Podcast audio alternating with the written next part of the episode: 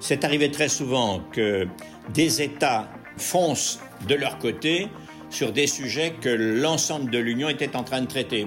La France, dans un certain nombre de domaines, est surrégulatrice. La Cour de justice a rendu un arrêt, Thierry Breton a envoyé une lettre au gouvernement, et tout le monde va finir par s'accorder. Je dirais qu'on est un peu dans le brouillard euh, les jours de neige, quoi, mais on finira par rouler. Les éclaireurs du numérique, le podcast qui décrypte les enjeux cachés d'Internet. Salut tout le monde et bienvenue, c'est un nouvel épisode des éclaireurs du numérique. On est content de vous retrouver pour la, j'imagine, 150e fois. Ça fait longtemps qu'on a arrêté Oh, de facile, compter. facile. Avec toujours le trio magique. Et celui qui dit facile, c'est Damien Douany. Salut Damien. Salut. Il a toujours du beau matériel, Damien. C'est le, le techno. C'est le geek. de, C'est le geek. de la bande. Fabrice Epelbois. Salut Fabrice. Salut Bertrand. Qui est toujours plus discret question matérielle, mais euh, ça n'empêche pas les idées de fuser tout au long de ce podcast. On va avoir l'occasion de parler de pas mal de choses et on va parler d'Europe, on va parler de DSA. DSA, vous êtes au courant, on va vous le dire si vous ne savez pas de quoi il s'agit. On parlera également un petit peu d'IA et on parlera de tout ça avec un invité qu'on est vraiment ravi de retrouver enfin, j'ai envie de dire, dans ce podcast parce que ça fait quand même quelques temps que l'idée circule qu'il pourrait venir nous rejoindre. Jean-Marie Cavada. Bonjour Jean-Marie Cavada. Qui vous salue tous et vous remercie de votre écoute d'une part et de votre invitation d'autre part. Merci beaucoup. Ça nous fait plaisir que vous soyez là. On a eu l'occasion de discuter depuis euh, quelques temps ensemble. On partage un certain nombre euh, de visions, en fait, euh, et parfois pas d'ailleurs aussi, sur les, législations européennes, sur ce qui se passe, sur le DSA et sur d'autres sujets. Et on a eu l'occasion d'échanger. Vous êtes donc le président d'IDF Rights ou IDF Rights, puisque à l'origine le, titre euh, en anglais. En fait, il s'agit là pour le coup d'une euh, structure qui a été créée en 2020. Vous allez pouvoir nous dire peut-être euh, pourquoi vous l'avez créée, cette, euh, cette structure en 2020, juste avant que je fasse un petit rappel en une demi-heure, trois quarts d'heure de tout ce que vous avez fait dans votre vie juste avant, en fait. Bon, ben, je reviens demain. IDF Rights, c'est la, la dénomination euh, anglo-saxonne qui est nécessaire à Bruxelles où nous sommes très installés d'une structure qui s'appelle, et qui a été créée d'ailleurs à fin 2019 en effet, Institut des droits fondamentaux du numérique. En un mot, quel est son but?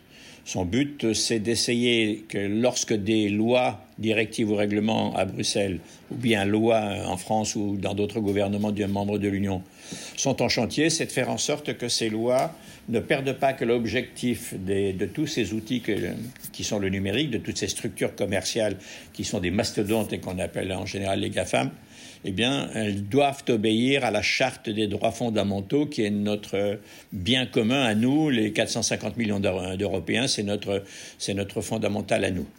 Euh, avec qui faisons-nous ça? Et j'en termine là, avec euh, des avocats de très soit des anciens de la Cour de justice de l'Union, soit des avocats de cabinet qui ont les, les- mains dans le cambouis et qui défendent des dossiers, euh, avec des économistes, sous l'impulsion notamment de Madame Joël Toledano, avec euh, des gens de la technologie, euh, et surtout aussi avec des gens de la société civile, c'est-à-dire ceux qui pensent que ça doit rentrer dans un cadre qui est celui que je pourrais définir de la manière suivante, ce qui est interdit dans la vie réelle doit petit à petit le devenir dans la vie virtuelle. Et c'est présidé par un très grand sociologue français. Il y en a deux actuellement. Il y a Edgar Morin, qui est un monsieur qui a déjà une longue carrière et un peu plus de 100 ans. Et l'homme qui préside notre euh, conseil d'orientation s'appelle monsieur Michel Vievorka, qui, que je ne m'abaisserai pas à présenter, vu qu'il est lui-même une référence rien que par son nom. Jean-Marie Cavada, je disais que j'allais résumer euh, pour ceux les plus jeunes, par exemple, qui n'auraient pas suivi tout ce que vous avez fait dans votre carrière, et on en fait partie aussi parce que vous avez démarré il y a, quelques années par la, télévision notamment. Vous avez été journaliste évidemment, directeur de l'information de différentes chaînes. On, parle de France 3, de TF1, de France 2. Il y a eu La Marche du siècle pendant une douzaine d'années qui a été vraiment l'émission euh, phare qui a vraiment euh, créé euh, une image de probité vous concernant, on peut le dire comme ça. Et puis président de la cinquième, la cinquième pas euh, la cinquième de Berlusconi, hein, la cinquième euh, culturelle France 5 aujourd'hui. Vous êtes à l'origine de cette chaîne, président de RFO, président de Radio France. Vous avez eu la mauvaise idée d'arriver à la présidence de Radio France un an après que j'en sois parti, ce qui est dommage. J'aurais bien aimé Oui, on aurait pu vous voir, avoir comme président. Ça aurait été sympa. Non, mais on me l'a puis- dit, ça y est, Bertrand est parti, donc vous pouvez venir. Vous pouvez venir. Et puis une carrière politique à partir de 2004, donc UDF Modem, puis Nouveau Centre, puis Génération Citoyen, plusieurs mandats de député européen, et euh, donc la création d'IDF Rights en 2020. Est-ce que c'est à peu près ça à la louche? Même à la cuillère. À la cuillère, bon, tout est bon alors. On va avoir l'occasion de parler avec vous du DSA, le Digital Service Act, donc le règlement européen sur les services numériques, qui a été euh, lancé en octobre 22 de l'année dernière et qui est entré en service pour les grandes entreprises le 25 août dernier avec pas mal d'objectifs et puis pas mal de questions qui se posent, c'est le moins qu'on puisse dire. On parlera également de l'AI Act et on va parler de tout ça. Donc avec Fabrice et Damien, on, voulait absolument mettre l'accent sur euh, le DSA, notamment Fabrice, pour euh, différents sujets, parce que là, il y a, y a, quelque chose qui se passe qui, qui rentre en conflit avec une loi française qui est euh, la SREN notamment. Il y a pas mal de choses qui sont en train de se passer là. La première chose que je voudrais dire pour euh, commencer à répondre au tableau que vous avez brossé, c'est qu'il faut tuer un vieux canard boiteux qui en plus est un canard tordu. Je veux dire qu'en Europe en général, mais surtout en France, on a poussé en avant une sorte de, de chose assez étrange qui consiste à opposer la nécessité de certaines régulations, c'est une question de, curseur, hein, et la notion d'innovation. Plus imbécile ou plus de mauvaise foi que ça, je ne connais pas. Dites-moi un instant si, par exemple, le fait d'avoir construit un code de la route a empêché la construction des routes, des autoroutes, de l'industrie automobile et des perfectionnements de l'automobile aujourd'hui? Non. Si le fait d'avoir érigé un code aérien, moi qui suis pilote, je peux vous en parler, euh, c'est euh, un code aérien, est-ce que ça a empêché le développement des avions, le, développement des métaux, le développement du tourisme, le développement le raffinement des carburants et surtout l'organisation du ciel pour pouvoir euh, circuler sans danger, sans risque? Non. Autrement dit, il y a là, poussé naturellement par des grands acteurs internationaux, essentiellement américains pour l'heure, mais un petit peu français ça commence, et naturellement chinois aussi, l'idée que la régulation serait l'ennemi de l'innovation. Non, ce qui serait l'ennemi de l'innovation, c'est une ultra super régulation qui empêcherait le développement des technologies nouvelles. Mais naturellement, il ne faut surtout pas faire ça. D'autant plus que nous, si on a raté le web, là, on a des chances de ne pas rater euh, l'intelligence artificielle, nous, Européens. Donc euh, ces deux oppositions-là me semblent plus du seuil de la propagande, plus, plus l'effet de, disons, d'intérêts qui sont en, sous-main derrière. Et moi, je veux vraiment tordre le cou à cette affaire. Non, une certaine régulation n'est surtout pas l'ennemi de l'innovation. De même que l'innovation peut pas se développer dans tous les sens qui, je dirais, euh, qui pourrait nuire aux humains ou qui pourrait nuire à leurs concurrents. Parce que si innovation doit y avoir, l'enfant de l'innovation, c'est la concurrence dans l'innovation. C'est comme ça qu'on avance. Et donc, on voit bien que tout ça est un raisonnement absurde et de très mauvaise foi. Fabrice. Qu'est-ce qui vous fait croire, Jean-Marie, que euh, cette fois-ci, on ne va pas rater la marche, cette fois-ci, on ne va pas euh, rater le départ de la course et que c'est euh, avec l'IA que l'Europe va se refaire, sachant qu'il y a un rapport de 1 à 100 en termes de capacité d'investissement? Alors, rien n'est résolu. Vous avez raison de sous-entendre ça dans votre question. C'est tout à fait inévident, Fabrice. Mais en réalité, Qu'est-ce qui fait croire que c'est aujourd'hui quelque chose qui est plus à portée de main? Le web, on est arrivé trop tard.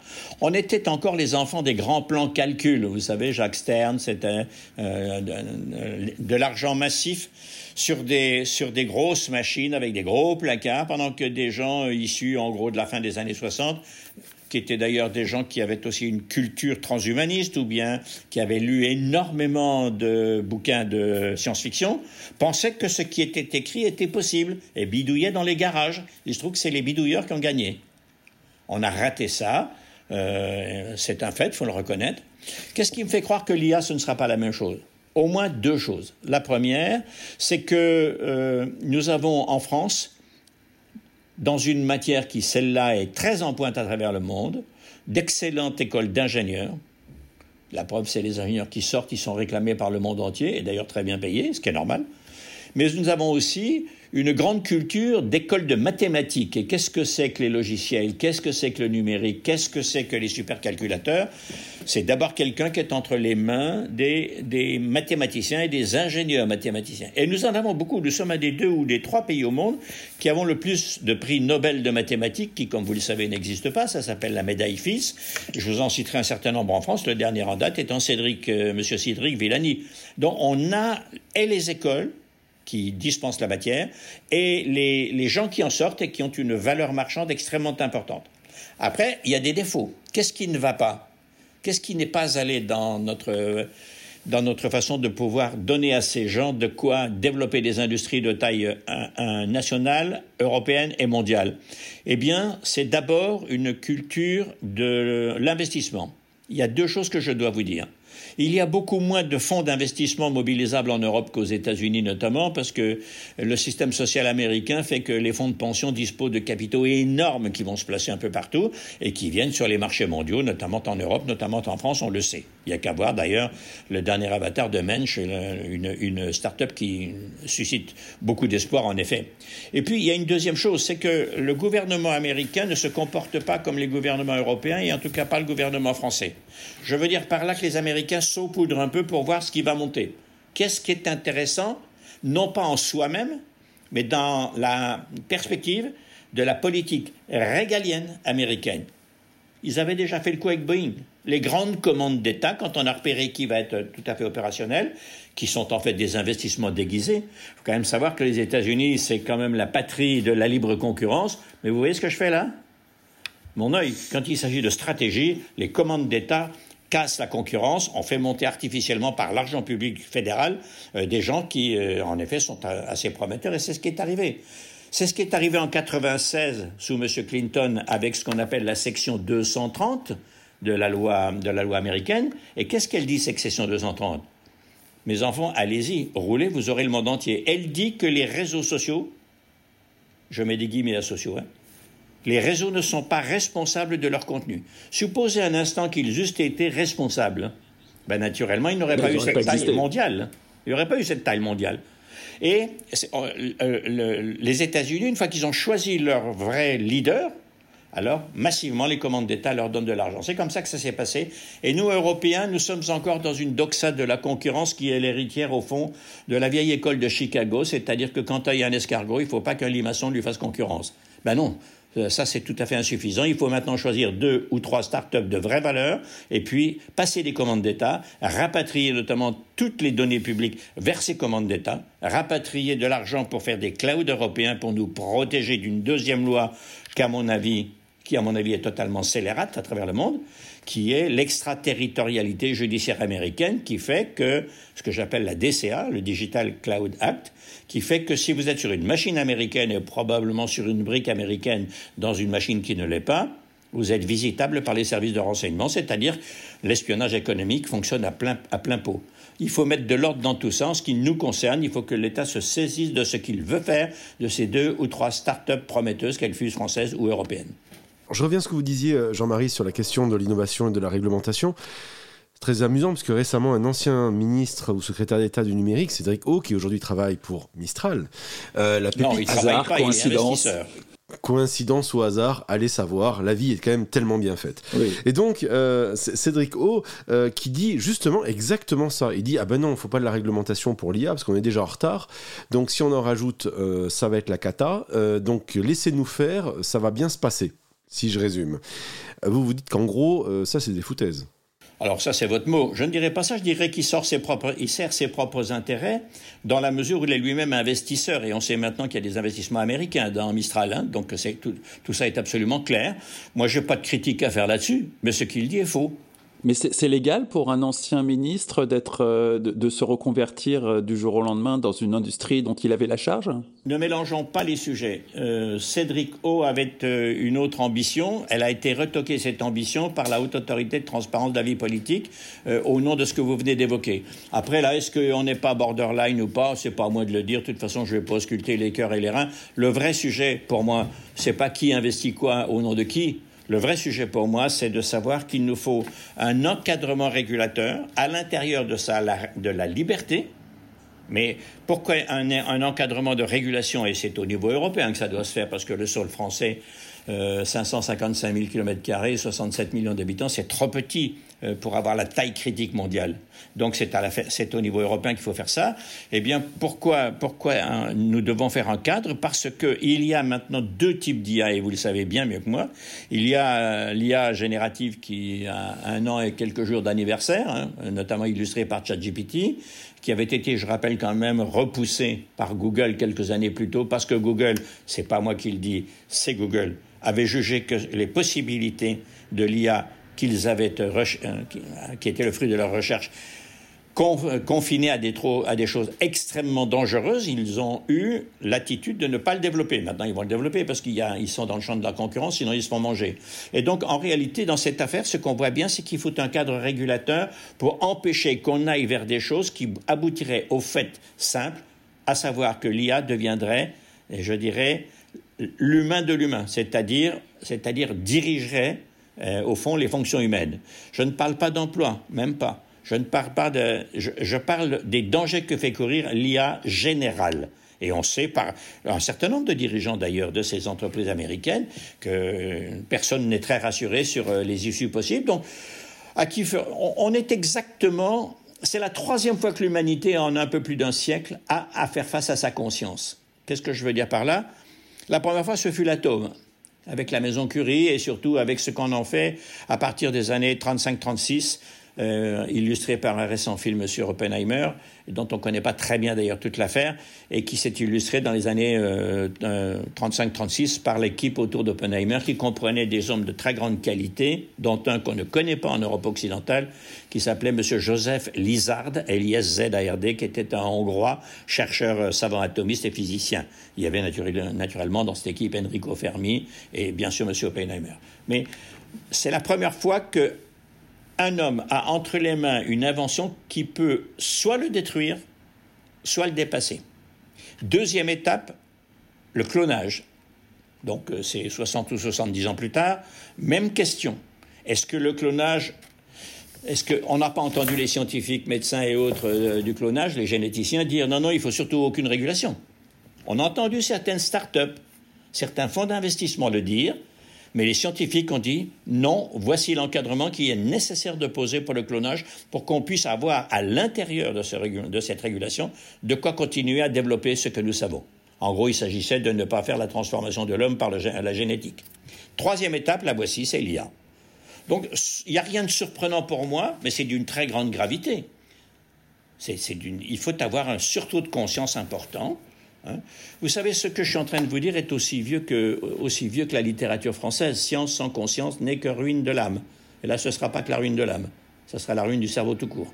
Et où est-ce qu'on en est d'une possible régulation de l'IA par l'Europe? On est là dans une, à la fois dans une course de, qui, qui, aurait pour vocation de rattraper un léger retard que nous aurions dans la recherche. On a un peu de retard, mais c'est pas, ça n'a pas l'air d'être très compromettant. C'est en tout cas ce que me disent les vrais les chercheurs, ceux qui connaissent cette matière. Moi, je ne fais que l'apprécier, je ne la connais pas euh, suffisamment pour en parler de, de, chic. Mais euh, en tout cas, on n'est pas suffisamment en retard pour euh, abandonner nos prétentions de souveraineté européenne et de compétiteurs mondiaux. Donc c'est quand même une très bonne nouvelle. Mais alors, ce, ce, règlement, il tâtonne pour une raison qui est mécanique et pour une autre qui est intellectuelle. La raison intellectuelle, c'est qu'au fond, on ne sait pas très bien où on va. Personne, ni aux États-Unis, ni en Chine, ni en Europe, ne sait vraiment où on va, où on peut aller.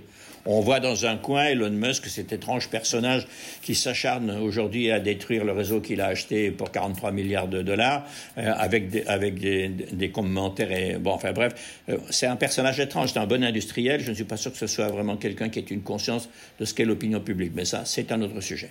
On voit que lui, il veut par exemple greffer une puce dans le cerveau. Pour faire quoi? Il faut contrôler. Il faut qu'on sache quelle est la limite de cette puce, qu'est-ce qu'elle fera dans la fonction du cerveau. Et donc on voit bien là qu'il y a besoin d'une, encore une fois, d'un cadre régulateur global pour euh, ne pas aller dans n'importe quelle direction destructrive. On sait très bien qu'avec l'IA générale, par ailleurs, on peut très bien aujourd'hui euh, orienter la recherche des armes les plus destructrices. Hein. Par conséquent, euh, on ne va pas laisser ça dans la nature entre les mains de trois personnes dans un coin. Ça, n'est pas possible. Donc voilà pourquoi je pense que l'IA doit avoir un cadre. Alors en Europe, le cadre, il a été commencé avant même euh, l'arrivée de ChatGPT. Et c'est pourquoi il est un peu ambigu. D'une part, il regardait ce qui venait de se passer depuis 3-4 euh, ans, un peu plus, même depuis 2015 en gros, hein, depuis, depuis la fondation de OpenAI, première version à but non lucratif euh, de messieurs Brockman, Altman et Elon Musk, qui en étaient à l'époque.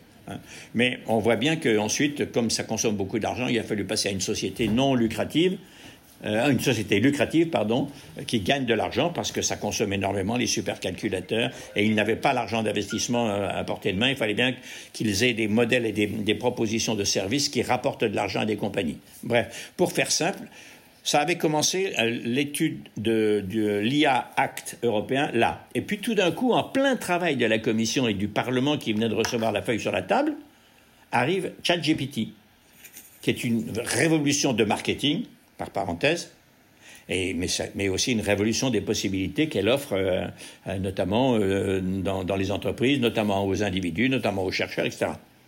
Et moi, mon impression personnelle, c'est qu'on a un peu rafistolé, rattrapé le retard de l'IA Act qui avait commencé avant ChatGPT, avant le 30 novembre 2022, et qu'on a un texte qui est un petit peu compliqué. D'autant plus qu'entre-temps, des sociétés en Allemagne, en Italie pour d'autres raisons et en France avec notamment Mistral et d'autres, eh bien, euh, tout d'un coup, les Européens, trois pays européens disent, ben, nous, on veut de la liberté. En gros, ça veut dire la même liberté que les Américains euh, détiennent pour faire avancer la recherche. Je parle sous le contrôle d'une personne importante dans notre institut, qui est notre secrétaire générale, Madame Colette Boucart, qui est juriste elle-même. Et si j'ai manqué à des choses qui ne sont qu'il faut dire, ben, je vous en prie, Colette. C'est un peu tendu les relations juridiques en fait aujourd'hui euh, avec les, textes français, les textes européens. Ça a l'air compliqué en fait ça, Colette. Hein. Oui, c'est compliqué parce que la, cette législature, la Commission européenne a surtout mis en place des règlements. Quand on a en place des directives, il y a des possibilités de transposition, ce qui fait que euh, c'est beaucoup plus souple pour les États membres. Depuis le début de la législature, euh, la Commission met plutôt euh, des propositions de règlement en place où là, il n'y a que des adoptions dans les États membres. Et euh, on le voit bien, par exemple, sur le DSA, il y a euh, de véritables problèmes parce que la France travaille de son côté sur ces textes-là, le Parlement travaille de son côté. Quand on arrive à des compromis au niveau européen, c'est souvent beaucoup moins, beaucoup plus souple que ce qu'on a trouvé dans certains États membres, en tous les cas en ce qui concerne la France, euh, qui a plutôt tendance à surlégiférer sur un certain nombre de textes.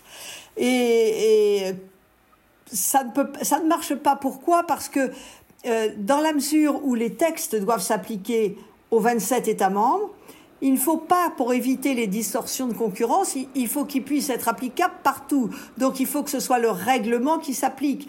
Si une législation dans un État membre va au-delà de ce que prévoit le règlement, ça ne marche pas. La Commission et les États membres, puisqu'ils sont les deux à donner leur avis, euh, qui ont, qui, ont euh, travaillé sur ce texte et qui ont réussi à obtenir quelquefois des législations euh, plus souples, mais ne, ne, ne, permettent pas à la France de pouvoir, euh, euh, de pouvoir euh, conserver son texte tel qu'il est. Et il faut savoir que qui plus est, il y a la semaine dernière, la Commission européenne a demandé à l'ensemble des États membres de se mettre en conformité à l'arrêt de la CJUE du 9 novembre, si mes souvenirs sont bons, qui retirait aux États membres la possibilité justement de légiférer sur des services particuliers qui, qui sont sur d'autres pays européens. Et là, on est en plein dans ce qui ne sera pas possible d'appliquer de, de, en ce qui concerne le DSA en France. Et effectivement, on risque de se retrouver avec euh, euh des difficultés type de ce qu'on a connu dans la, dans la loi Avia, sachant que après, j'ai terminé. Euh, en ce qui concerne l'ARCOM, la Commission dit également qu'il faut que les coordinateurs de services soient en place pour le 17 février. La France a inclus l'officialisation de la place de l'ARCOM dans la loi SREN. De ce fait, l'ARCOM n'est pas officiellement en, place. Tant que le texte n'aura pas été revu ou accepté, validé par la Commission européenne. On n'a pas de coordinateur en France, même si on sait que ça sera l'ARCOM, mais en l'état, on n'a rien officiellement.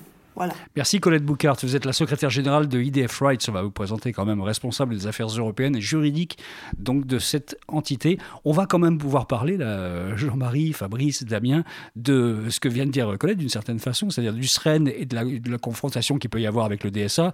Et puis d'un petit sujet là comme ça qui, qui nous intrigue pas mal, ce sont les signaleurs de confiance. On a envie de dire quelque chose là-dessus. Jean-Marie, déjà sur cette confrontation et ce retocage bien attendu de, de la loi SREN face au DSA Alors, il ne faut pas en faire un fromage, si je puis me permettre. Euh, on a souvent, c'est arrivé très souvent que des États euh, euh, foncent de leur côté sur des sujets que l'ensemble de l'Union était en train de traiter. Moi, j'ai en tête, et vous vous en souvenez, Colette, j'ai en tête notre propre travail sur la loi droit d'auteur, droit voisin, euh, au, mois de, au mois de mai ou début juin 2018, je reçois un coup de téléphone d'un député français euh, qui dit euh, nous allons faire, nous allons faire la loi droit d'auteur.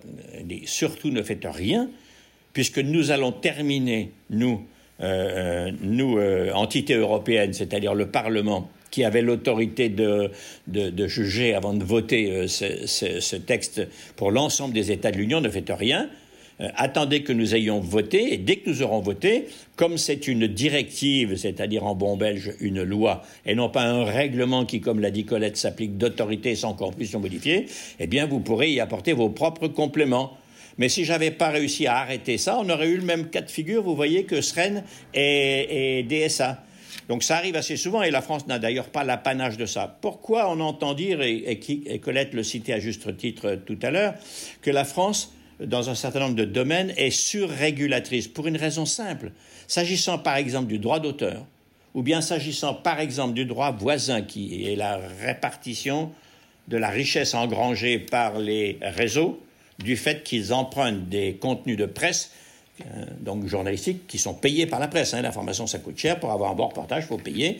Et les réseaux prenaient ça. Et avant notre loi, il n'y avait pas de texte de base juridique qui, qui permettait aux gens qui voulaient se plaindre d'avoir été pillés hein, d'aller devant les tribunaux et de gagner. Il n'y avait pas de base, il n'y avait pas de texte, il n'y avait rien, ou très peu.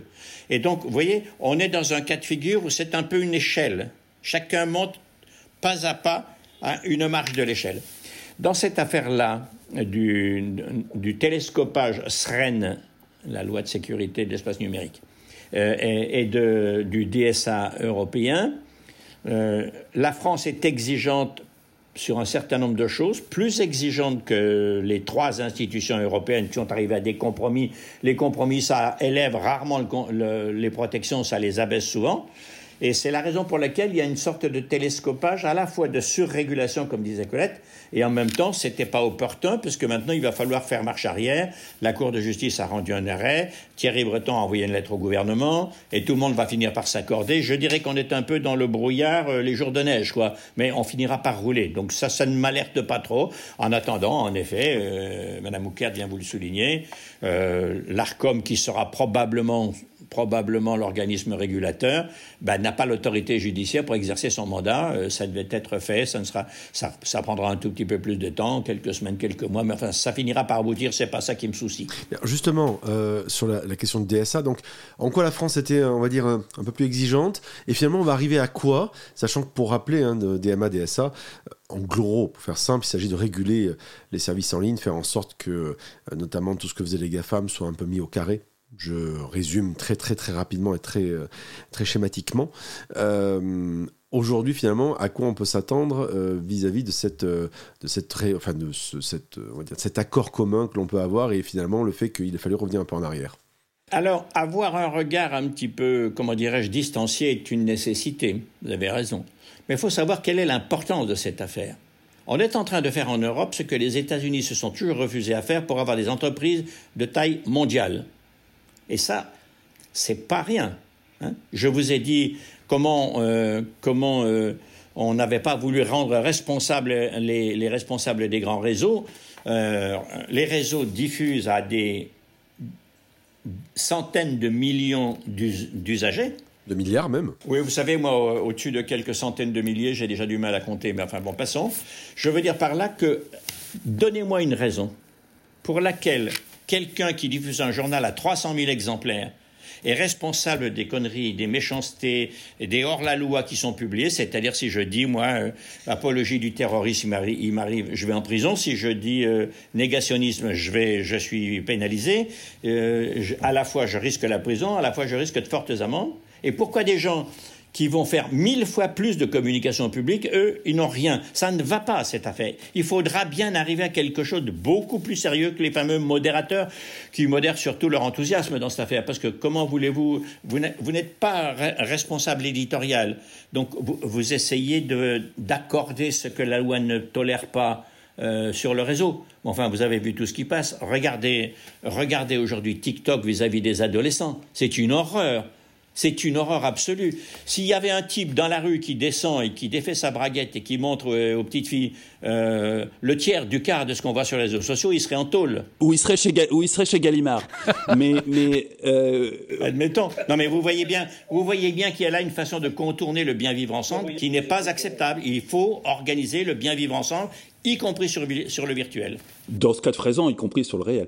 Euh, revenons sur la censure. On, a donc à l'intérieur du DSA un mécanisme qui est plutôt bien pensé, hein, qui permet à n'importe quel citoyen européen de rapporter une infraction au regard des lois européennes aux réseaux sociaux. Et à partir de là, on rentre dans une justice privée. Euh, on y est habitué. Hein, c'est pas la première fois qu'on a une justice privée dans le numérique avec euh, les réseaux sociaux qui sont censés prendre en compte la plainte déposée par un utilisateur et appliquer une sanction qui peut être l'exclusion, qui peut être la suppression du poste, tout un tas de sanctions possibles.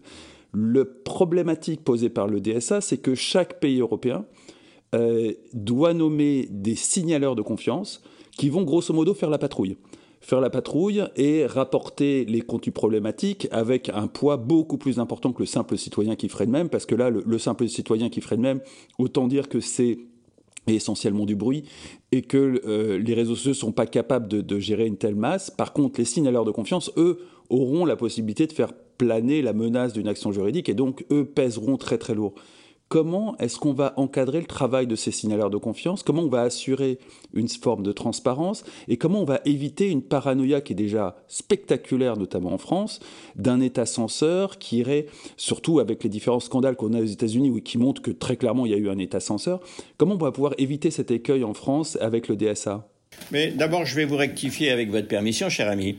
Pourquoi vous dites qu'il y a un État censeur en France? Non, non, pas euh, pas en France, aux États-Unis. Voilà. Aux États-Unis, il y, a une série d'auditions parlementaires qui, qui, montrent très clairement que l'État a censuré les réseaux sociaux. C'est l'exemple que j'allais vous opposer. Aux États-Unis, il y a eu une tentative de coup d'État le 6 janvier 2021. C'est pas en France que l'auteur et ses comparses du coup d'État sont devant les tribunaux. C'est aux États-Unis. Pas du tout. Aux États-Unis, aux États-Unis, il y a un système de censure organisé par l'État qui date de bien avant ce coup d'État et qui date vraiment de. Le fait qu'il date bien euh, avant n'empêche pas qu'il soit opérationnel. C'est bien au nom de ça que, Trump est devant les tribunaux. Non, non, passons sur cet aspect-là. Nous, on, est européens et la vraie question qu'on se pose, c'est comment est-ce qu'on va encadrer le travail de ces signateurs de confiance de façon à ne pas avoir de dérive Et qui seront-ils Oui, il y a, euh, cher Fabrice, deux choses qu'il faut dire avant de passer la parole à Colette qui va vous détailler cette affaire. Il y a deux choses qu'il faut dire. La première, qu'est-ce que c'est le DMA C'est une organisation du marché économique en gros les règles de la concurrence, euh, euh, le respect des utilisateurs et des consommateurs, etc. Qu'est-ce que c'est que le DSA C'est le texte qui, tente à faire une sorte de, comment dirais-je, bah, de régulation des contenus sur lesquels vous conviendrez comme moi, qui a quand même tout est son contraire, des débordements de toute nature. On le voit bien et c'est extrêmement dangereux depuis la guerre en Ukraine et, avec la guerre Israël-Hamas actuellement. On voit bien que ça prend des dimensions terribles. Donc il faut que quelque chose se passe pour ramener ça dans la libre expression, mais tout de même, et non pas dans la subversion. Hein, hein. Et quel, est, quel, est, le problème de fond qui se pose? C'est qu'il faut bien admettre que numérique ou pas numérique, il n'y a pas de liberté sans responsabilité. Comment faire admettre la responsabilité. Là, on rentre en effet dans le DSA. Le DSA, à mes yeux, il a pas mal de mérites, mais il a aussi quelques défauts. Et notamment, c'est un sandwich d'hippopotame. Il y a plusieurs niveaux de responsabilité qui ne sont pas très clairs. Je laisse Colette expliquer tout ça parce qu'elle en fait son dessert presque tous les jours.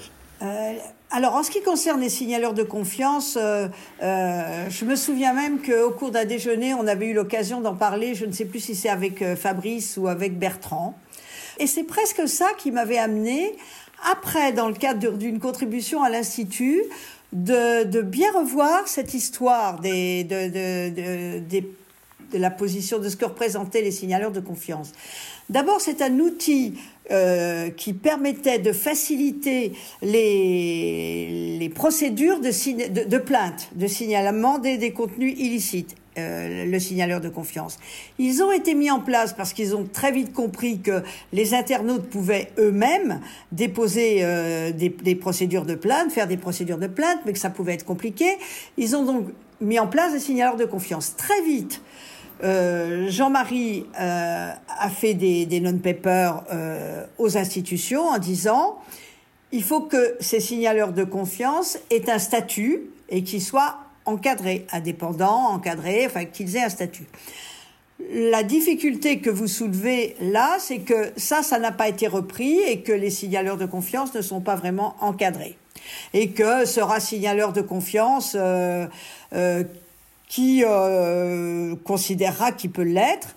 Euh, et euh, ça pourra être des organisations, mais ça pourra être toutes sortes d'organisations. Vous avez raison. Alors, est-ce qu'il y a des, des, signaleurs de confiance qui, euh, comme vous pouvez le penser, euh, iront trop loin et, et considéreront que, dans la mesure où on n'est pas d'accord avec hein. eux, le contenu est illicite c'est un petit peu ce que vous dites. Colette, non, c'est pas du tout ce que je dis. Ce que je dis, c'est qu'on on a eu il y a quelques mois des auditions parlementaires à, propos du fonds Marianne qui ont très clairement montré des dérives, des dérives importantes, euh, de, qui, qui, reviennent à, à, effectivement installer un système de censure.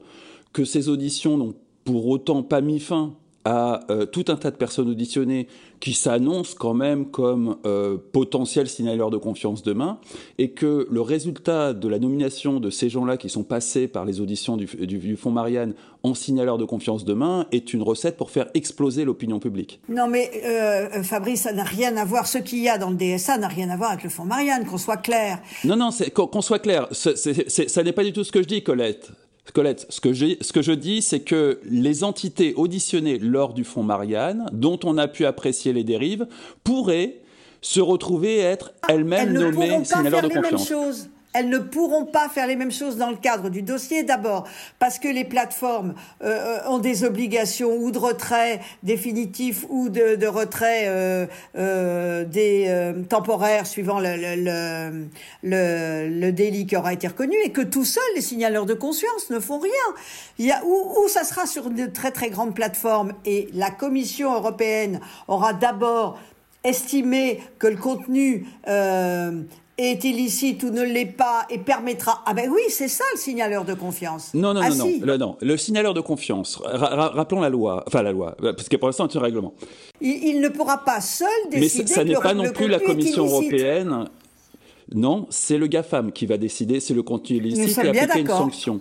On est dans la sanction privée et le GAFAM a deux alternatives. Soit il investit des sommes folles pour mettre en place une vraie justice privée euh, avec des gens compétents qui vont se faire un avis sur tel ou tel euh, contenu.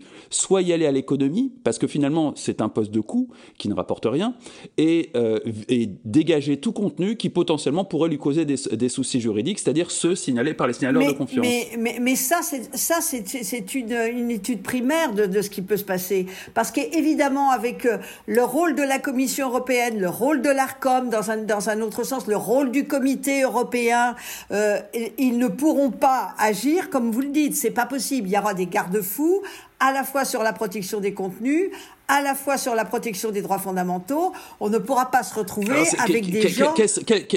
Quels sont ces garde-fous?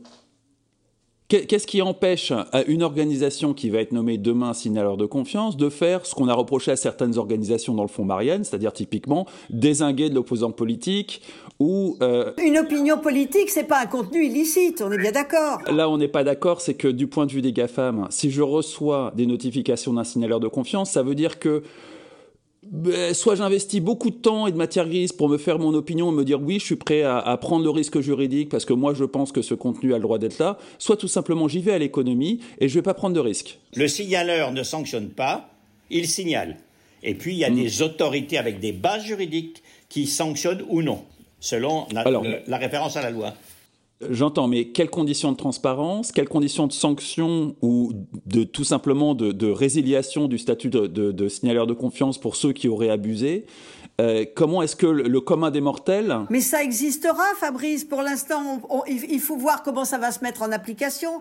Mais il est évident, de même qu'il est euh, à partir du moment où il y aura des contenus euh, illicites signalés par des signaleurs de confiance qui reviendront, il y aura des sanctions pour les interdire définitivement de la plateforme. On aura le même cas avec des internautes qui exagèrent et qui ont des comportements qu'il ne faut pas. Là aussi, les plateformes auront des obligations.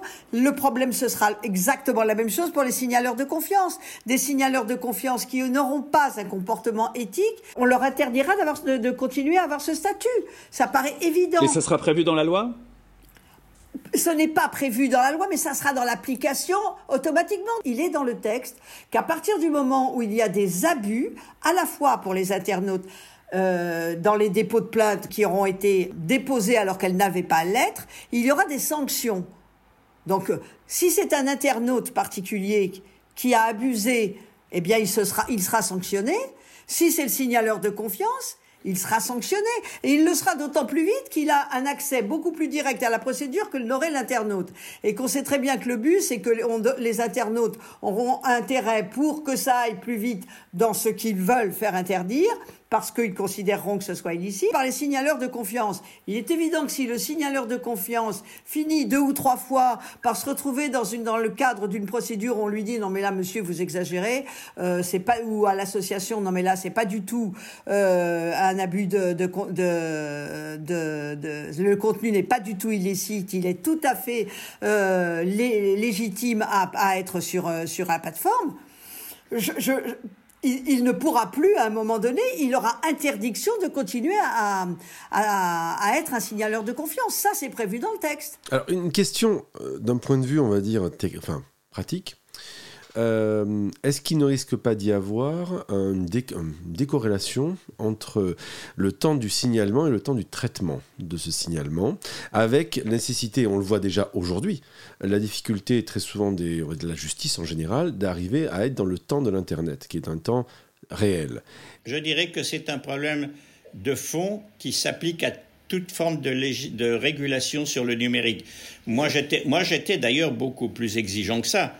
Euh, de toute façon, vous pouvez le regarder par tous les côtés que vous voulez, aussi longtemps que les diffuseurs de contenu ne seront pas juridiquement responsables de ce qu'ils diffusent, mais seulement considérés comme des robinets d'eau chaude euh, qui diffusent n'importe quoi, ça n'est pas leur affaire, vous aurez ce problème puisque l'étape d'après, c'est le plainte et recours devant la justice. Et donc, en effet, vous avez raison, il y a, y a un large temps. Il y a 7 ou 8 ans, quand j'avançais cette idée, des juristes, des avocats disaient oui, mais euh, euh, la, responsabilité juridique d'éditeur euh, aux responsables des réseaux sociaux, oh, mais c'est compliqué, et puis ça ne s'impose pas. Maintenant, on entend beaucoup dans les instituts de recherche juridique cette notion que finalement, il faudra peut-être responsabiliser par grands groupes linguistiques notamment, parce qu'on ne peut pas en faire un pour le monde entier, mais par grands groupes linguistiques, euh, les francophones, les germanophones, euh, les, les latinos, les, les, les gens d'Asie divisés en deux ou trois, et, on, sera obligé d'aller petit à petit, en effet, ne serait-ce que pour résoudre ce que vous venez de dire, on sera obligé d'aller vers... Euh, pour en revenir à ce que disait, à ce que disait Damien, d'ailleurs, c'est contre-productif par rapport à ce que disait Fabrice, parce que justement, on parle dans les institutions au moment des négociations, il y avait un certain nombre de députés qui voulaient qu'à partir du moment où un contenu était constaté comme illicite, il soit interdit, il disparaisse, même momentanément. Ça, dans le cadre des compromis, ce n'est plus le cas. Ce qui veut dire que si, comme le dit Fabrice, à un moment donné, il devait y avoir un abus euh, dans, le, dans la volonté de vouloir euh, retirer un contenu, il faudrait que la procédure, comme le dit Jean-Marie, arrive à son, à, son, à son terme. Alors vous avez raison, ça peut prendre du temps. Si le, le contenu est effectivement illicite, Effectivement, avec le temps d'Internet, ça sera très long. Mais dans la mesure où ça sera, où il y aura un contenu qui sera euh, considéré pas, pas complètement euh, pas illicite parce qu'il exprimera une, une, opinion ou une idée personnelle qui n'est pas du tout euh, du, illicite, à ce moment-là, euh, tant qu'elle restera en ligne. Donc euh, je trouve qu'au contraire, le texte est, très équilibré de ce côté-là. Ce que je vous propose, c'est que pour terminer, on parle de quelque chose dont on a déjà souvent parlé dans ce podcast, euh, Jean-Marc Agada, c'est la position de l'Europe dans ce concert technologique mondial. On a des GAFAM qui sont en grande majorité américains, des acteurs européens qui ne pèsent pas si lourd qu'on voudrait qu'ils pèsent, et notamment français dans, dans le jeu, et que finalement l'Europe, la Commission européenne, a choisi d'être un régulateur d'une certaine façon, de, de l'endroit où se crée une forme de régulation qui peut être éventuellement prise par d'autres pays sur d'autres continents. on dit beaucoup que le RGPD a été pris ailleurs. Il n'y a pas des exemples monstrueux non plus d'application du RGPD en dehors de l'Europe, mais quand même, il y a une ambition d'être le grand régulateur et, on trouve ça plutôt pas mal chez les éclaireurs que finalement l'Europe prenne cette position-là. Qu'est-ce que ça vous inspire, ça, en fait? Est-ce que vous, quand vous étiez au Parlement européen, vous aviez ce sentiment-là? Alors, il faut d'abord voir, voir euh, qui a l'autorité juridique, morale et constitutionnelle pour euh, réguler. Ça ne peut pas être les grandes entreprises mondiales ou françaises ou européennes ou ce qu'on veut. Hein. Ce sont les institutions issues du suffrage universel qui s'appellent, en ce qui concerne les décisions européennes, le Conseil, qui est l'émanation des gouvernements, que nous avons mis au pouvoir, nous les électeurs, qui est le Parlement, qui est l'entité de contrôle et d'une certaine manière le contre-pouvoir des textes qui sont proposés. Et c'est un système sans doute un peu compliqué à comprendre euh, quand on n'en a pas trop l'habitude, mais il est quand même très équilibré parce que ce n'est pas le Conseil qui propose des textes au Parlement, comme en France, comme en Allemagne, comme partout. Hein. non, c'est la Commission qui est une sorte de secrétariat général avec des pouvoirs un peu plus étendus, à qui le Conseil et le Parlement demande de faire une mouture d'un texte sur un sujet qui mérite d'être légiféré parce qu'il est urgent, important, etc. D'accord? À partir de là, qui voulez-vous que ce soit d'autre que les trois institutions que je viens de nommer qui régulent? Certainement pas des entités privées et certainement pas des gouvernements nationaux qui, ne sont pas, qui ne sont que nationaux, si je puis dire. Donc je veux rétablir une chose assez simple. À moins de détricoter une fois pour toutes l'Europe, il faut que les institutions européennes fassent leur travail de contrôle. Je parlais plutôt d'une philosophie générale et mondiale, en fait. C'est-à-dire que l'Europe se positionne comme étant l'endroit où finalement on ne laisse pas tout passer euh, légalement, on essaie d'avoir une réflexion sur les sujets. C'était un peu ça l'idée. Voilà. J'allais en venir en, deuxième point à la réponse de fond. Pourquoi y a-t-il un besoin de régulation vu non seulement des Européens. Vous voyez bien que les États-Unis commencent, vous voyez bien que l'Australie l'a fait, vous voyez bien que le Canada est en plein dedans, vous voyez bien que certains États du Brésil sont dedans, vous voyez bien que l'Afrique du Sud y réfléchit. C'est une envergure mondiale et c'est nécessaire qu'une réflexion s'établisse. Je ne dis pas sur quoi il faut déboucher, chacun l'accommodera probablement, euh, disons, à l'harmonie de son continent, parce qu'il faut que ce soit des grandes entités. Hein. Pourquoi les Européens? Parce que l'Europe, c'est quoi? C'est au fond euh, je dirais, quelque chose qui est né des hommes de bonne volonté après trois conflits mondiaux en 70 ans. Et qu'est-ce qu'il en est? Quel fut le miel, si je puis dire, de ces trois conflits mondiaux? Eh bien, c'était le désir de conquérir des libertés et la nécessité de les faire respecter. Et il y a une, une petite dimension supplémentaire qu'il faut ajouter. L'Europe, elle est productrice de biens culturels pratiquement comme aucune autre entité au monde. Savez-vous combien pèse l'activité culturelle des Européens chaque année, donc des, des, 27 que nous sommes actuellement? Eh bien, elle a été mesurée en 2014, ça doit être un peu plus maintenant, même si on enlève les Britanniques qui ne sont plus chez nous. Donc, disons, tenons-nous-en au chiffre de 2014. L'activité culturelle, tout support culturel confondu en Europe, fait vivre 7 200 000 personnes, c'est-à-dire plus que l'automobile et les télécoms réunis, et génère une économie de 536 milliards d'euros annuels. Ne vous étonnez pas, après ça, que les grandes entités monopolistiques américaines, chinoises en attendant d'autres, aient pour nous les yeux de chimène, c'est-à-dire nous faire les poches. C'est pour ça qu'il faut réguler. Il faut être sérieux dans la vie. Damien, je te vois rire, parce que c'est vrai que ça résonne particulièrement, ces dernières phrases. Ah oui, tout à fait, complètement. Euh, la, question, c'est, oui, l'éternel problème ou la, tension que l'on sent, Jean-Marie, c'est le fait de se dire que finalement, l'Europe, comme vous l'avez résumé, est un marché, au sens, a un potentiel de marché euh, qui peut être intéressant, euh, jusqu'à preuve du contraire. Quand je dis jusqu'à preuve du contraire, jusqu'à ce qu'éventuellement il y ait une bascule de, euh, de, de, de, ce marché. Mais pour autant, on a la sensation que très souvent, c'est un marché qui est vu justement comme un endroit que l'on peut attaquer par des, des acteurs euh, étrangers, à commencer par typiquement les Américains, vous citiez les différents conflits mondiaux, typiquement après-guerre, après la dernière guerre mondiale, les États-Unis se sont dit que typiquement l'Europe c'était un très bon marché, notamment pour tout ce qui était production audiovisuelle et cinématographique dans un premier temps. Donc la question aujourd'hui c'est est-ce que le fait de mettre des murs, on va dire pour faire en sorte de d'éviter un Far West et de se dire on met un peu d'ordre chez nous parce que c'est déjà compliqué de se parler entre nous. On l'a vu tout à l'heure, Colette nous l'a nous l'a rappelé. Euh, faire en sorte déjà que on puisse faire en sorte que ça se passe bien entre nous, c'est déjà pas mal. Mais est-ce que tout ça quand même ça aide à faire émerger des alternatives ou est-ce que c'est juste un peu on met en on va dire on, on fait une ligne Maginot quoi? Alors ne soyons pas ne soyons pas pour raisonner sainement. Hein, et je m'intéresse beaucoup à votre question, Damien. Ne soyons pas les victimes béotiennes de la propagande de Mozilla, euh, de l'entente, de l'entente, parce qu'il y a entente euh, entre trois ou quatre grands acteurs monopolistiques américains. Les Américains ont inventé une doctrine très intéressante qui s'appelle la doctrine Sherman, 1890, la lutte contre les monopoles. Si vous relisez les textes émis par M. Sherman, le sénateur de l'époque, à la fin du XIXe siècle, il a tout dit. Il a dit les monopoles sont les ennemis de la démocratie. Eh bien, c'est ce que nous arrivons, c'est ce que nous avons vu dans certains réseaux là. Hein? L'histoire du réseau X, euh, c'est quand même quelqu'un qui a attaqué la démocratie et qui a permis en tout cas son attaque passivement. Mais enfin bon. Et donc on voit bien que les Européens dans cette affaire, certes, ils ont la nécessité de faire respecter les valeurs qui nous ont amené la paix pendant 70 ans et la conquête des libertés. C'est pas discutable, c'est un fait ça. Mais ça n'est pas parce que nous sommes, euh, comment dirais-je, euh, relativement exigeants en matière de régulation pour ne pas tout simplement se faire dévorer d'une part et ne pas laisser attaquer les individus avec les données, les institutions, la monnaie et tout ce que l'on sait qui était dans les laboratoires euh, des différentes grandes compagnies internationales. Ça n'est pas parce que nous voulons réguler, ça ne veut pas dire interdire, c'est pas des murs ce sont simplement des règles où il faut montrer patte blanche pour rentrer. Si vous êtes, euh, si, ça c'est tout à fait important, mais ça ne peut pas, en effet, et vous avez très raison, Damien, ça ne peut pas remplacer la nécessité que nous devenions des industriels de taille mondiale. Et là, je vous ai déjà dit les choses. On a les gens, on n'a pas les structures et on n'a pas le financement.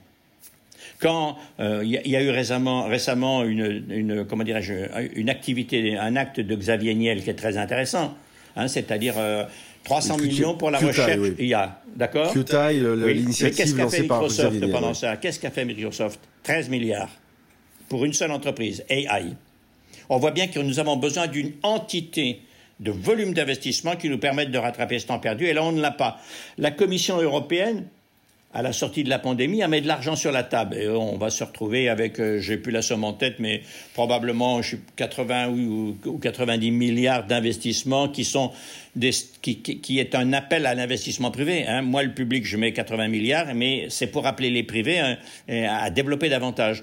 Mais on voit bien qu'on est très court en investissement en Europe. Et c'est ça le vrai problème. Savoir sur quoi on investit et pas saupoudrer. Et deuxièmement, investir fort et vite. Parce que pour savoir faire, on a le savoir-faire. Et donc, vous voyez, il faut les deux. La régulation, certes, mais pour, pour l'instant, je pencherai un petit peu du côté, disons, de, de booster l'investissement sur les gens que nous avons. Et est-ce qu'il n'y a pas non plus, Jean-Marie, quelque part peut-être une vision qui est plus industrielle en Europe que euh, servicielle? Autrement dit, on est très fort pour faire Airbus, euh, on, aurait, on est très fort pour faire le GSM, euh, qui sont des normes, qui sont des technologies. On aurait pu être très fort pour faire Internet, mais bon, pour plein de raisons, on l'a pas fait. Euh, on avait Nokia, qui était numéro un mondial du téléphone, donc c'était on va dire du matériel, mais il s'est fait bouffer par Microsoft, du logiciel. Euh, on a certes un acteur comme Spotify qui fait ce qu'il peut pour essayer de se, défendre face au marigot des, euh, grands acteurs euh, musicaux, notamment Apple Music. Et donc la question c'est ça, c'est on a manifestement les éléments sur le papier, mais on a l'impression quand même qu'on est super fort pour monter de l'industriel, du dur, voyez, de, vraiment de la machine-outil. Mais dès qu'on rentre dans quelque chose qui, est manifestement un peu plus, un peu plus on va dire évanescent, ben on n'est pas bon, on n'y arrive pas. Et, ça, c'est une vraie question vraiment qui, me taraude. Et on aurait pu faire le cloud, hein, ben, soyez pas c'est de l'industrie, mais on n'y est pas arrivé. C'est très intéressant ce que vous dites parce que ça touche au fond à, un historique de, la création de la richesse économique sur notre continent en général, dans notre pays en particulier. Et là, vous avez tout à fait raison. Il y a jusqu'à, je dirais, au début des années oh, vers le, le, virage des années 2010, pour moi, ça se situe là. Avant, il y avait une vocation pour les produits manufacturés, pour les grandes constructions, etc., qui, prédominait en effet. Ça n'est plus vraiment le cas. La preuve d'ailleurs, c'est que nous nous sommes pas mal déshabillés en termes d'industrie. Ce que vous dites d'ailleurs, cher Damien, est probablement plus valable quand on regarde, quand on fait l'anatomie de la production de la richesse euh, allemande, qui souffre beaucoup plus que nous de cette affaire. Mais la question que vous posez se pose, c'est vrai. C'est vrai c'est vrai qu'il faut booster, favoriser, et, j'ai dit les choses. On a les hommes, on a les écoles qui forment les hommes qui savent faire. Et eh bien maintenant, il n'y a plus qu'un truc à faire. Hein. C'est créer des grandes entités en aidant par la commande publique. Il ne faut pas avoir honte de ça. On vit quand même. Vous savez, l'Europe en général, et peut-être même dans certains esprits euh, français, on dirait que c'est le dernier refuge des ultras de l'école de Chicago des années 70. Ça suffit, ça. Ça suffit. Il faut mettre, rétablir dans le sens que vous dites, en effet, Damien, rétablir un peu la, comment les possibilités de, construire euh, la fabrication de notre richesse à venir maintenant. maintenant. Et puis vous parliez de tous ces bateaux exceptionnels qu'on a créés en France, qui ont des médailles Fields. Il va falloir en ramener quelques-uns de force par charter depuis les entreprises américaines où ils font Flores là aujourd'hui. Hein. Ben, ils sont en France avec le CICE, ils sont exonérés d'impôts. oui, non, mais il faut mettre les moyens sur la table, mais on, pourrait savoir, c'est pas compliqué à faire, il faut le vouloir, et trouver l'argent et le vouloir. Comment trouvera-t-on mhm. l'argent? L'État doit se mouiller jusqu'au cou dans un investissement sélectif sur deux ou trois choses qui touchent au régalien, à l'avenir du régalien en matière de numérique. C'est comme ça qu'il faut faire, c'est comme ça qu'on fait les États-Unis, et c'est comme ça qu'on s'en sortira. De ce point de vue-là, si vous regardez bien, l'Allemagne, l'Italie ont plus de difficultés que nous. Vous me direz que ça ne nous console pas, parce que notre vrai problème, c'est la Chine et les États-Unis. Mais regardez les États-Unis aussi, ils sont entrés en retard, maintenant qu'ils ont de grands mastodontes, dans la régulation. Vous voyez le nombre de procès aujourd'hui? Hein, qu'il y a aux États-Unis. Vous voyez comment la Californie travaille presque en résonance avec ce que nous avons fait, nous, Européens. Vous voyez comment le Canada est en train de se rebeller contre les Oukas que voulait lui imposer tel ou tel grand monopole de réseau. On, voit bien que c'est en train d'arriver dans le monde. C'est pas parce qu'on veut imiter les Européens, c'est parce que tout le monde en ressent le besoin, sentant que l'économie peut être, comment dirais-je, torsadée au mauvais sens du terme, par des monopoles excessifs qui font la loi, ou bien sentant que les citoyens d'une part, les institutions d'autre part, peuvent être malmenés par les mêmes monopoles. Ça tombe bien, on a un président qui vient de découvrir très récemment qu'on avait des scientifiques de haut niveau et qu'il fallait vraiment les aider à être autre chose que mangés par l'administration. Donc tout ça va bien se passer. est oh, bah, c'est un vrai problème, il faut bien le dire. L'épaisseur de l'administration en France ralentit toutes les créations, c'est vrai. C'est un peu, c'est pour ça que tout ce qui est fait depuis de longues années, d'ailleurs, sans que tout, sans que tout aboutisse, c'est vrai qu'il faut encourager ce comportement parce que euh, on peut être beaucoup plus simple, c'est vrai. Vous avez raison. Vraiment, merci à tous d'avoir participé à ce podcast. On va commencer par vous, Colette. Merci, euh, Colette Boucart, d'être euh, passée nous donner deux, trois informations juridiques, en fait, sur ce qui se passe avec l'Europe. Merci beaucoup, Jean-Marie Cavada. On a réussi à le faire. It's done, cette fois. C'est bon. Merci On à vous trois, la boîte. Merci à vous trois. Merci beaucoup. Merci Damien. Merci Fabrice. Damien, euh, tu as le dernier mot, comme d'habitude, pour faire de la pub. Ah, comme d'habitude, ah, c'est le, moment, le moment publicitaire, d'accord, très bien. Mais écoutez, si vous avez aimé ce moment qu'on a vécu, un moment intense, hein, en émotion et en discussion et en échange, eh bien, vous, si vous avez envie qu'on en ait d'autres, eh bien, il vous suffit juste de faire un petit geste, trois fois rien pour vous, juste mettre des étoiles sur votre plateforme de balado-diffusion préférée, euh, ou bien un commentaire en disant que vous avez vachement aimé les conversations que nous avons eues aujourd'hui. Et ça nous permettra de nous donner envie peut-être de continuer, enfin certainement même de continuer l'année prochaine en 2024. Euh, dans tous les cas de figure, merci à vous déjà pour tous ceux qui nous soutenaient depuis cinq saisons maintenant.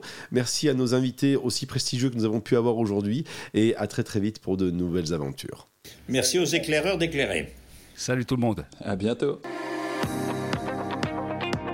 Les éclaireurs du numérique, un podcast de Bertrand Lenôtre, Damien Douany et Fabrice Epelboin. Vous avez aimé ce podcast? Retrouvez-nous sur leséclaireurdunumérique.fr.